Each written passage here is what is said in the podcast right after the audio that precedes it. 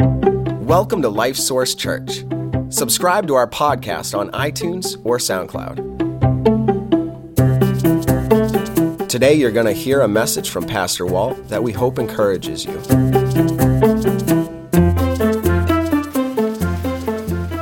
Well, how many of you today can remember what life was like before you came to Christ? Okay, yeah. Aren't you glad you aren't there anymore? Uh, and that doesn't mean, wow, it's not like, oh, now we're better. No, it's now we're forgiven because we weren't better. um, and so when you think about this, the goodness of God, what, what a great blessing that is. But have you ever thought, how is it that you came to know Christ? Somebody who knew Jesus had to tell somebody else, didn't they? And that person, whoever was, received Christ, and that person talked to another person, and maybe someone was in a church service and they talked to other people. Maybe someone invited someone and came. And over a 2,000 year period, here we are. And we know Jesus because somebody took seriously the things that Jesus said when he said, Go and make disciples of all the nations. And it's been said that Christianity is always only one generation from being gone. Right? Because if we as Christians never do anything to get the gospel out, then it dies with us, doesn't it? And so the Lord has given us these responsibilities. And we've been looking in the book of Acts, which tells us how they, those first disciples, all the things that Jesus told them, and then telling them these kinds of instructions, they did it and how they did it. And we've seen lots of really interesting, important stuff in there. Today we're going to jump to the end of the book of Acts. And really, that's where we pick up. The book of Acts ends, and then we it's our acts, isn't it? Acts of those who believe in Him. So let's take our Bibles and turn to the book of Acts, chapter 28. If you don't have a Bible with you, hopefully there's one in the chairs there in front of you somewhere, and that's page 1307. We do encourage you to, to follow along.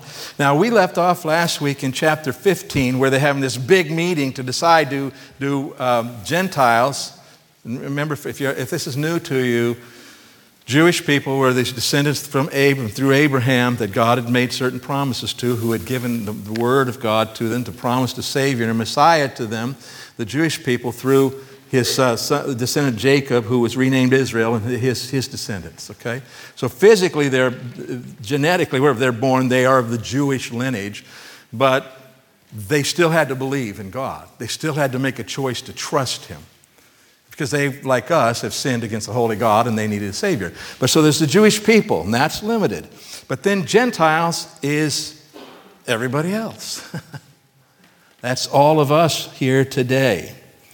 And uh, so we last week we saw that big conference. They, some people were saying, "Wait a minute, you know, we're Jewish. We've always been Jewish. We have these laws that God gave us that we need to follow. And, and so if people are going to become Christians, followers of Jesus, He's our Messiah. They got to become Jewish."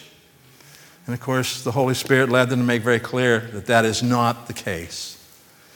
Okay, they, Gentiles do not need to become Jews in order to be saved. Jesus came and died and paid the penalty for how many human beings? All, that's right. Jew and Gentile alike. And in the church, God brought Jew and Gentile together. Okay? So, after that, we see Paul going out on mission trips again more and, and going farther and farther and farther. Uh, miracles happen. They, they witness to many people. Many people get saved. Lots of churches started all over the, that part of the world. But Paul, like Paul was, like Paul did, Paul managed to get himself put in jail, right, for preaching the gospel. And so it was actually in Jerusalem, and it was a big uproar, and so they held him. They actually took him from there to uh, uh, Caesarea Philippi, no, Caesarea Maritime, which is on the Mediterranean Sea there. And they held him for two years because he, what was happening is there was this argument about what was going on. Was Paul trying to undermine the Jewish people, or was what was going on? And so he made an appeal to Rome, which was ruling overall. It'd be like if you and I had a court case and you know we didn't win or it was unclear. And it goes what? We go to the next court. And that's what paul had done really to the supreme court you might say to go to rome and have a hearing before uh, the emperor and whatever organization he had there and how he dealt with that. So for two years he waits in israel to get to go. And he's in jail house arrest kind of a thing. And then he gets to rome and it's two more years and that's what we're going to read about here today. Okay? So, verse number 17 of chapter 28, the last chapter in Acts. says, And it came to pass after three days, so Paul has, he's arrived, excuse me, he's arrived in Rome now. He's there, he's settled. After three days, that Paul called the leaders of the Jews together. Okay, so he calls out to the leaders, the Jewish leaders in the city of Rome. So when they had come together, he said to them, Men and brethren, though I have done nothing against our people or the customs of our fathers, yet I was delivered as a prisoner from Jerusalem into the hands of the Romans, who, when they had examined me, wanted to let me go, because there was no cause for putting me to death, which is what the, the Jewish religious leaders who did not believe in Jesus wanted to have done. They wanted him executed. Verse 19. But when the Jews spoke against it, against letting him go, I was compelled to appeal to Caesar. Not that I had anything of which to accuse my nation. He wants to make clear that he hasn't appealed to Caesar so he can go there and, and talk bad about the Jewish people. That's not why he's there. He wants these, the Jewish people to understand this. Verse 20 For this reason, therefore, I have called for you to see you and speak with you, because for the hope of Israel, I am bound with this change. That word, the hope of Israel, you know, the, most likely the Jewish people there who would come to listen to these leaders understood he was talking about the promised Savior, the promised Messiah, the one who was to come, the hope of Israel. I've come here to talk, I want to talk to you about him. Verse 21. Then they said to him, We neither, rece- neither receive letters from Judea concerning you, nor have any of the brethren who came reported or spoken any evil of you. So we, we haven't heard anything bad, Paul. Verse 22 But we desire to hear from you what you think. For concerning this sect, they considered Christianity at that point a sect of Judaism. Concerning this sect, we know that it is spoken against everywhere. So the, the, this is the opposition that we saw happening in here. Uh, because when Christ came, let's talk about this again. What group of people was he born into? Jewish people. Why? And he was Jewish, wasn't he? He was the promised Messiah, promised to the Jewish people and the whole world, but through the scriptures. And when people heard this message, we, we read about it in the earlier the sermon series, many people, many of the Jewish people believed. They believed that Jesus was who God said, that the scripture said he was, and that he did die for their sins. And they, they turned to him as Lord. And we're going to see in just a minute very clearly, but plenty of them did not. They chose not to believe. They chose to reject Jesus as their Messiah. And so we see this opposition. And this opposition, they're saying, We've heard about this. Would you tell us about this? What's going on? So Paul does. Verse 23. So when they had appointed him a day, they scheduled a time, many came to him at his lodging, to whom he explained and solemnly testified of the kingdom of God, persuading them concerning Jesus from both the law of Moses and the prophets, from morning till evening. So all day he's talking to them about what the scriptures say, what the law is and what it's about, what, is it, what does it portray, what does it for, foreshadow. Uh, what do the prophets have to say? And, and he talks about all these prophecies and how Jesus is the fulfillment of these. He's giving them every reason to believe. Verse 24, and some were persuaded by the things which were spoken, and some disbelieved. That's an active thing there, by the way, disbelieved. It's just, no. It's saying, no, I don't believe that. And so, right here, we see what? Same thing that's happened earlier in the story, and the same thing that you and I experience today. When the gospel is shared, some people are persuaded by that and, and they receive Christ as Savior. And like we talked about earlier, we're so glad, aren't we? Amen. And then there are others who don't. People, God has given human beings free will to respond to Him. Okay? All right, so some were persuaded by the things which were spoken, and some disbelieved, did not believe. So when they did not agree among themselves, they departed after Paul had said one word, and one word, they don't mean one word, this is a message, it's like the word here. And he shares from the Old Testament. The Holy Spirit spoke rightly through his Isaiah the prophet to our fathers, saying, Go to this people and say, Hearing you will hear and shall not understand, and seeing you will see and not perceive. For the hearts of this people have grown dull their ears are hard of hearing, and their eyes they have closed.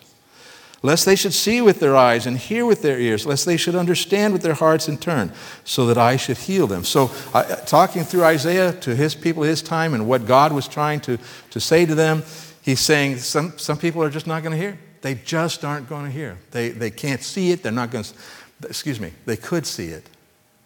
But their own hearts and their own condition, they said no. And so he, he's saying, just like that happened in the Old Testament, guess what? That's what's happening now. Those of you who are not believing that God has sent you the Messiah that He promised you for all these years, and you're saying, no, no, no. He said, this is what Isaiah was talking about. You have a dull heart, you aren't open to what's really true here. And so when he said that, I, I think they decided, I guess the meeting's over. Time to go home.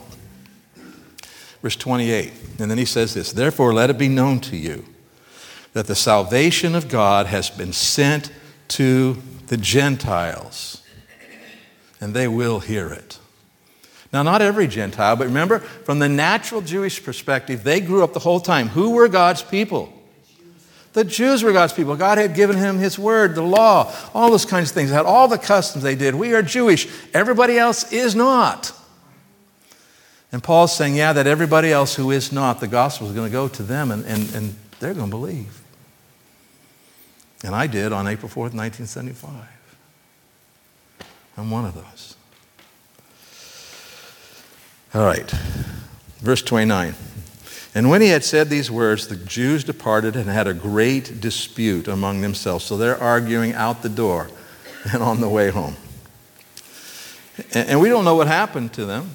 We know some of them believed, right? Some of them didn't. And so, most likely, the ones who believed got connected with Christians, and the ones who didn't never did. Verse 30. Then Paul dwelt two whole years in his own rented house and received all who came to him, preaching the kingdom of God and teaching the things which concern the Lord Jesus Christ with all confidence, no one forbidding him. So, because Paul is I say in jail, it was like house arrest. He had his own house that he was able to live in, but he had soldiers living there with him. Uh, so he wasn't free to, to go. But because he was there and because of the, what's the right word? There's an uproar, right? I mean, there's so much going on, so much uh, controversy about him that people kept coming to him to find out what is this about and what he tell them. He tells them about the salvation that God has provided for us in Jesus. And he says he did it with all confidence. All right. So there are a few things up front here that we want to talk about that really apply to us personally as Christians, okay? And we've looked at this and talked about we talk about again and again and again. This is how we summarize the things that we do as Christians. We surrender to the Lord. We say yes to him. He, you know, if he says this, we say yes, okay? Uh, we grow to be like the Lord. And this is where we learn to think more like Jesus. Our hearts are transformed to be more like Jesus. Our lives more and more match the way He said that we ought to live. We become more and more like Him. We do that by learning the Word, by praying, by talking and fellowshipping with other Christians, trying to change our lives. And so He changes us to be more like the Lord. And then finally, we are to tell others about the Lord. And that is uh, me as a person, me as a Christian, I have a responsibility to tell others about the Lord, to be open and ready to do that. And then not just me, but we. We as a church have the responsibility, not just for here, but for where? To the end of the earth, Jesus said. Okay, so we, we need to be involved somehow in getting the gospel to the end of the earth. So, but we're talking about ourselves personally, okay? We see this here that we can expect people to be divided in their response to the gospel. We can just expect that, right? But if, if we invite a bunch of people in here sometime, and, and like on a special day, like a Christmas Sunday or Easter, and I share the gospel, we can expect that not everybody's going to have the same response. Okay? Makes sense, doesn't it? We've experienced it. We get that. Okay, now here's the problem. Since we don't know what their response is going to be, sometimes we hesitate to share because we're concerned about their response. And so the second the thought I want you to see here is this that, uh, well, hang on just a second before I do that. So we can expect people. Do you know Jesus said to expect it? He said, Do you suppose that I came to give peace on earth? And we'd say, Yeah, yeah, yeah. And he says, No, I tell you, not at all, but rather division. Well, didn't the angels sing peace on earth? Well, I don't think the angels sang it, but they said it. Anyway, peace on earth, goodwill toward men, right? And yes, only in Jesus will we find peace. By the way, in this horrible conflict that's going on in the Middle East with Israel and, and Hamas and all of this, those, you know, there will never really finally be peace until Jesus comes and makes peace, right? I mean, we can hope and try our best and work to, to have peace. That's what we want. But until Jesus comes, it's not going to, he's, he's the only one who can solve that. Okay? Um, but anyway, so he will bring peace. He is the Prince of Peace. The, that moment that I received Jesus Savior, the moment that you received Jesus Savior, you made peace with God. Amen. You made peace with God. Okay? And all the sin that was in the way has been removed, and so now you have peace with God. So that is true. But Jesus still says, I didn't come to just make everything be peaceful. No, I came to bring division. And what's the division about? The division is about him. Who is He? Who is He in my life? Who is He in your life? And Christ says, saying, I am the issue. I, the Savior of the world, the Son of God, I am the issue. And you have to choose, you have to decide, me or not. Just like we read, right? Some were persuaded and the others disbelieved. And so Jesus brings division, but it's about Him. And we have to make a choice, and that divides people, doesn't it? How many of you within your not too distant family have people who don't believe? Okay? There's a division, isn't there? And you experience the results of that. Now, hopefully, we be witnesses and live the Christian life in a way that eventually they, they become Christians, right? That's the plan. But there's a division. So Jesus does bring division. So we shouldn't be surprised by this. Don't be surprised by it. I mean, when I try to think about this logically, I think, why in the world would somebody not receive Christ as Savior? Right? I don't know. But I shouldn't be surprised because that's the truth. That's the way it goes. Now, so because we don't know, sometimes we're afraid to share. Okay? Don't let the fear of negative responses stop you from sharing your faith. Okay? Don't let it stop you. Go ahead and share your faith because if the idea we expect it, we know it, we know it's part of the deal, we share our faith. Some people aren't going to like it. Some people may not like you because you shared it. Now, now don't be an, uh, that was a nice word. Don't be an idiot. and share your faith in a way that's not like sharing. you know, where you're being uh, a, a ridiculous. Not, you're not being loving. You're not caring about this person who's in front of you. All right? But don't let it stop you. Okay, what you want to do is realize wait a minute. If there's a division and I'm worried about these who won't, what is that? But what's the other deal? There are people who what? Will. Let that be your focus. Let the real possibility of positive responses motivate you to share your faith. Yeah, as I share my faith, as I go through life, sometimes I get a little opportunity, other times I get a bigger opportunity, and I don't know what the people's responses are going to be, but you know what? Some, some people will respond and believe. Some people will say, Yeah, I'd come to church. Some people will be like uh, one of our members today was telling me they have a neighbor who's, who's asking questions about Jesus a Muslim who's asking questions about Jesus. Isn't that awesome? Right? So let's stop. Let's stop letting our concern about people who might respond negatively keep us from sharing our faith. Let's, let's just stop that. Now, let's look at that last verse here again.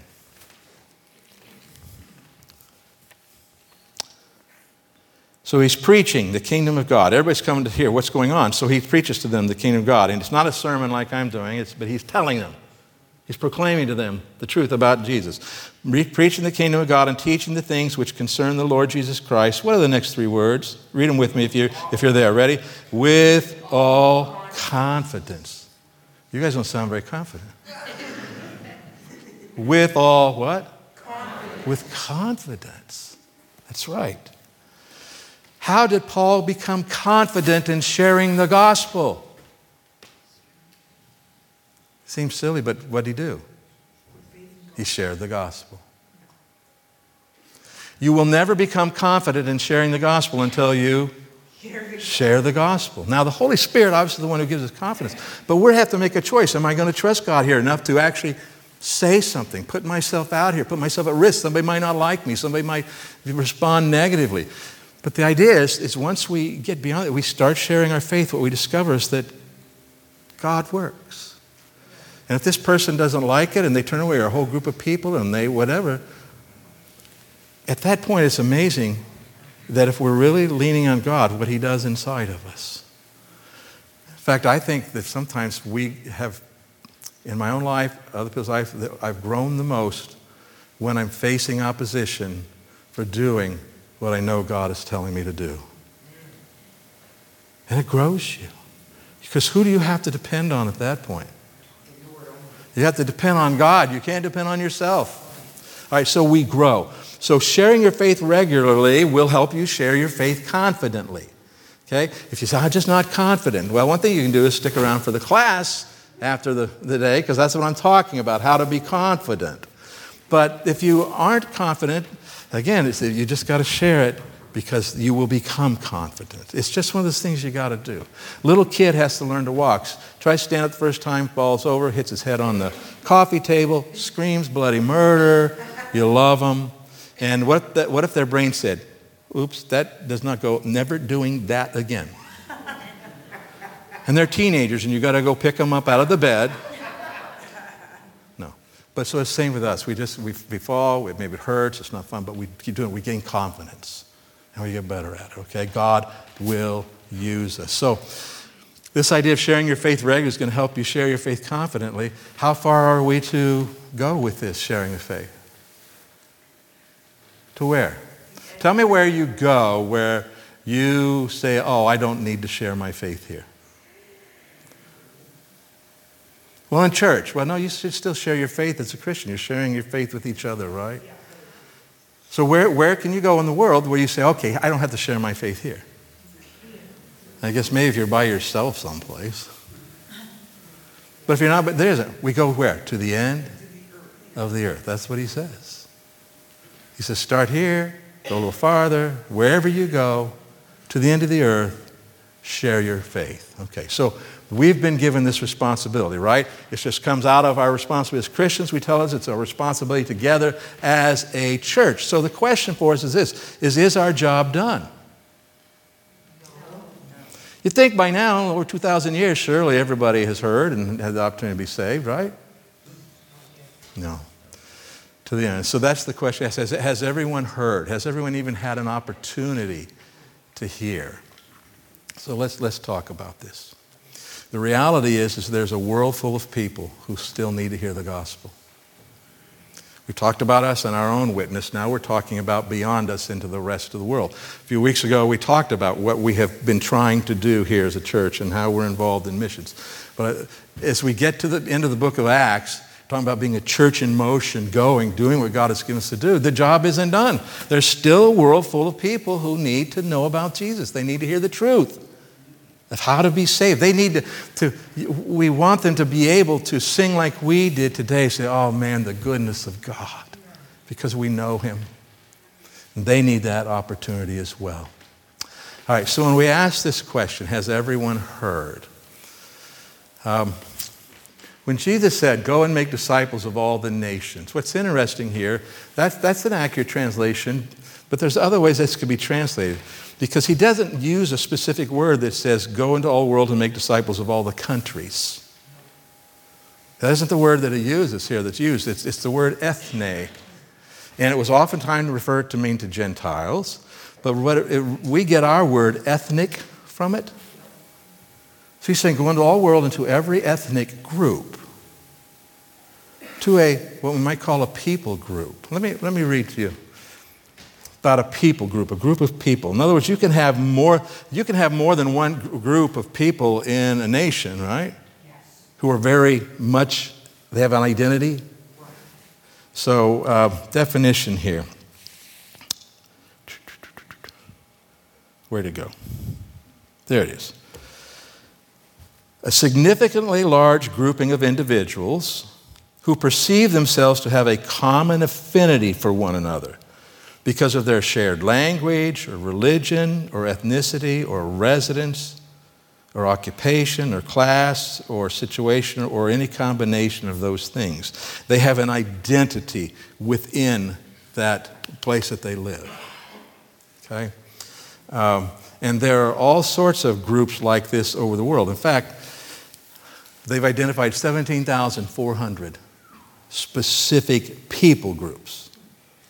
Are you guys tracking when I'm talking about people groups? If you're not, I, I want to clear that up. Okay, so Jesus is saying, don't just, because here's the reality, right? So we look on the map and we have a missionary in a country. And they may be reaching certain group of people, but there's a whole nother group of people that that just doesn't happen with. Let me give you an example. In, uh, in um, countries like Bangladesh, where we have missionaries there, kind of undercover missionaries, but they are seeking to reach the Muslim population. Okay? And this, same in India. Let's just talk about India, it might be easier. In India, there are uh, Muslims and Hindus. Those are the two primary groups. The Hindus, by far and away, the largest group. And when Christianity came to India, the Hindus were the ones that got reached first. Okay, and so that, that reaches a lot of people. And the Hindus already, the, the, we talked about last week, the Jewish law, right? In the Jewish law, they weren't allowed to eat pork. True? Okay? Well, you understand the Muslims also don't eat pork? All right. Well, the Hindus became Christians. And guess what Hindus do? They eat bacon. Okay? They eat pork. Now, to the Muslim population, that's like terrible. All right, so how many Muslims do you think those Hindus are reaching? Not very many, right? It's hard. It isn't. And so there's a whole people group. See, that's how this people group thing would work. Okay, in a country, you may reach one group, but not the other. So 17,400 distinct people groups. The best estimate we have today, there's about 7,400 of those who are unreached. Now, by unreached, this means the definition they use for this when they talk about it is that there are fewer than 2% of Christians in that country. Fewer than 2%. And that uh, there's less than 5% of any kind of Christian, anybody who'd call themselves a Christian, and 2% of Bible believing Christians. You know what those figures are in Massachusetts?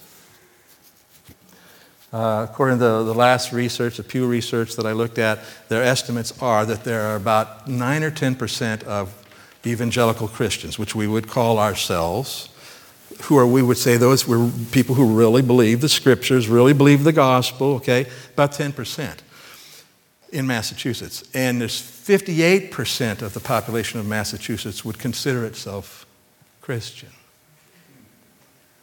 And so you understand what we're talking about? Do you feel like there's just, oh, so much wonderful Christian witness by people who believe the Bible in our state? No, I bet you know a lot of people don't. Know much. See, and we have 58% Christians, we have 10% of really Bible believing Christians in Mass. So we're talking about nations with millions of people that have less than 2% and less than 5% that would even call themselves Christians. So, what's the likelihood that people living there run into a Christian? Very unlikely. They could go the whole life and never meet a Christian. And they could go a whole life and never hear. Because you know what? A lot of these places, too, are oftentimes the least literate. And they're also the places that have the least access to things like the internet. I mean, they could be isolated, never hear about Jesus in their whole life. Okay? That's a pretty tough thing, okay? So let's keep talking. This has everyone heard? 17,400 distinct people groups, 7,400 of which have no Christian witness in it. And they estimate that this is about 42% of the world's population lives in those places, these unreached people. That's 3.3 billion people. I don't know about you, I hear, you know, we have debt in our country. What are we up to? I don't know in the 20 mil, trillions of dollars. It's just beyond, right? We can't even imagine. But let's talk to you about 3.3 billion, what that number is like to help you try to grasp it. First one is one of my favorite ones here. If you ate one Twinkie,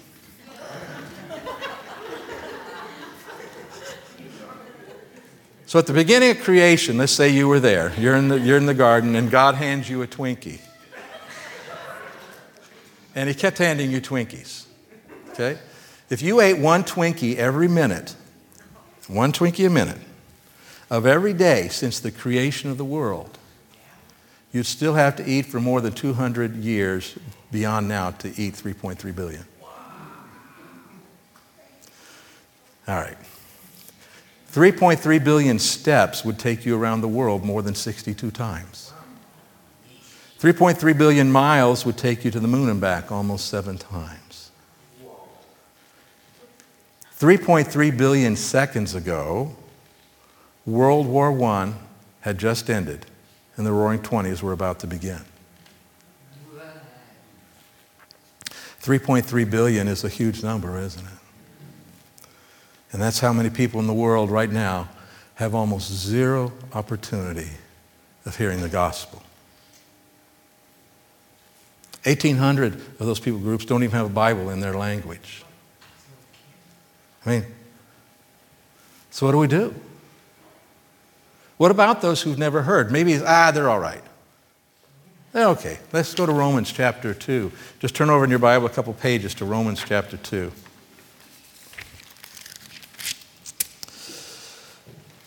Paul says here, and starting in verse number 12, because he's challenging here, he's challenging people who are saying, well, we're okay, we're Jewish people, we have the law, we're all right. And he's saying, no, it doesn't work that way. Verse 12. He says, For as many as have sinned without law will also perish without law. Then as many as have sinned in the law will be judged by the law. Okay? So if you don't have the law, you still, as we're going to see, you still sin. If you do have the law, you still sin. I'll, I'll elaborate on that in a little bit. Verse 13, for not the hearers of the law are just in the sight of God, but the doers of the law will be justified. And so, two thoughts here. He's telling these, these readers who say, No, we're okay because we're Jewish, we have the law of God. He said, No, no, no, because you have not obeyed the law of God. If you could have obeyed the law perfectly because you had a nature that wasn't sinful and you did it perfectly, okay, but that's none of us, is it? It's none of the, the Jewish people either. None of us Christians who say we have this. We've all sinned, okay? And then verse 14 For when Gentiles who do not have the law by nature do the things in the law, these, although not having the law, are a law to themselves, who show the work of the law written in their hearts. Their conscience also bearing witness, and between themselves their thoughts excusing or else or accusing or else excusing them. In the day when God will judge the secrets of men by Jesus Christ, according to my gospel, the gospel that he's preaching, the secrets of men. That's, that means everything that everybody already knows and everything that God, only God knows. Okay? We talked about that judgment before. But so here are these people who have never heard. And, and, and, Paul's making very clear here if you've never heard, God is still going to judge you. If you have heard, God is going to judge you. And if you have heard, you have a greater responsibility. So the judgment may be harsher. But so, what about those who have never heard? Let's just sum up what here. Paul's saying they have sinned. They have sinned. Okay? And they will perish. But God so loved the world that he gave his only begotten Son, that whosoever believes in him, what? Should not perish. That's why the gospel has to get to them. Okay? They have sinned. They will perish. They instinctively know to do what's right. God has created every human being. It talks about having this moral law written on their hearts. Every human being is born with and grows up with some sense of some things are right and some things aren't. Now, this culture may disagree about what that is with this culture, but guess what? Neither culture thinks you can just do whatever you want. They have a clear sense that something is right and something is wrong. And so this is what God has done in their hearts. Uh, and then they have an accusing conscience. And uh, in other words, their conscience, I mean, uh, here's a cool question. Anybody's conscience bother you this morning? Mine did. Am I the only one? No, I'm not the only one. Okay. It wasn't a huge deal, but it was an important thing. And then I, oh, Lord, I'm so. Yeah. We all have conscience, and our consciences aren't perfect. They're informed by what we grow up with. Okay? But we still have this idea something's right and something's wrong. And here's the deal is that nobody in the world always does what they think is right. Everybody in the world at some point does what they think is wrong. We've all sinned whether you know about the gospel in Jesus or whether you do know about the gospel in Jesus. And so they have an, a conscience and they will be judged by God. So, what about those who've never heard? Does this matter? Is it important? It's sure important to them, whether they realize it or not. Um, uh, the Apostle Paul, no, I think Peter said this in his preaching, Acts chapter 4, and verse number 12. He says, Nor is there salvation in any other, for there's no other name under heaven given among men by which we must be saved. They need to hear the gospel. They need to hear about Jesus. Uh, so here's the question, right? In Romans 10, Paul asks it How shall they believe in him of whom they have not heard? And how shall they hear without a preacher? And how shall they preach unless they are sent? Jesus said that we need to be about getting the gospel to the end of the earth. That, must, that means we must be either going or sending. Right? Maybe both. so, has everyone heard? You have this people groups, you know, and the answer is no. But when you think of this number of people, 3.3 billion, doesn't it seem impossible? It seems like an impossible task. Oh, but when you start talking about impossible and combine that with something God told us to do, with God, what? All things are possible. All right. And so this is Jesus said to us, said to us, his followers. Go, therefore, and make disciples of all the nations, every people group, everywhere. Go and make disciples of all the nations, baptizing in the name of the Father and the Son and the Holy Spirit, teaching them to observe all things that I have commanded you, and lo, I am with you always, even to the end of the age. We have to, as we come to the end of the book of Acts, and we see what, how the, the first disciples understood what Jesus meant they, they personally shared the gospel. You know, they didn't let the fact that someone might respond negatively stop them. And the reality was that there were plenty of people who didn't respond negatively and, and were saved, which is how we're saved today. Okay? All right? Uh, so we have that personally. And then we as a church have a responsibility to get the gospel out to the world. Really, Christianity that does not care about sending the gospel is not Christianity. It's a perverted form of Christianity. And we don't want to be that, do we? No, we, you know, let's, let's care. It, it is impossible. But I tell you what, when you pray, God works. When you give money to God's purposes, God works. Okay? Every one of these boxes. I'm so thankful to you guys for doing this. It's just such an encouragement always to me. But every one of these boxes, you know, God, God knows which child is going to get this one right here. And so when we pray, you know, we pray, God, those boxes are going out. And maybe we just think about this off and on over the next couple of months. And, you know, God, please, you know, protect this child from Satan's efforts to destroy him. Oh, man. Do you know, can, you, if you've watched or listened to much about these Hamas warriors who came across the border and what they did and how they talked about it, do you know how deeply Satan had damaged them because of the lies that they had been taught? These children don't have to be there, see? They can be changed because of the gospel. And so when we pray, it matters. When we give, we, we paid money for these boxes. When we give money to, to our missions program here, it's going to go out there and people are going to be saved because of it and we will meet them. And so we need to be a church that is conscious of this aware of it, making decisions and doing things to be a part of it. Does that make sense to you? Yes. All right, let's pray. Father, we thank you for your word and for the challenge that you've also included us not only in saving us, Lord, but you've included us in your plans and purposes and given us responsibilities. Even us here, Lord, who sometimes feel like, man, we don't have anything to give, we, don't, we aren't able to go, we don't know what to do, Lord, but remind us that a sincere prayer about this responsibility that you will hear and you will work. That if we can give, Lord, with a small amount, or large amount, whatever, Lord, whatever you enable us to give, that we are making a difference. That there will be people in heaven, at least partly because of what we've done. So I pray, Lord, stir our hearts, remind us, remind us to be witnesses each and every day, ready to share our faith and then, Lord, help us to keep looking beyond to the world. That we could be a church that would truly honor and glorify you in this. And I pray it in Jesus' name. Amen.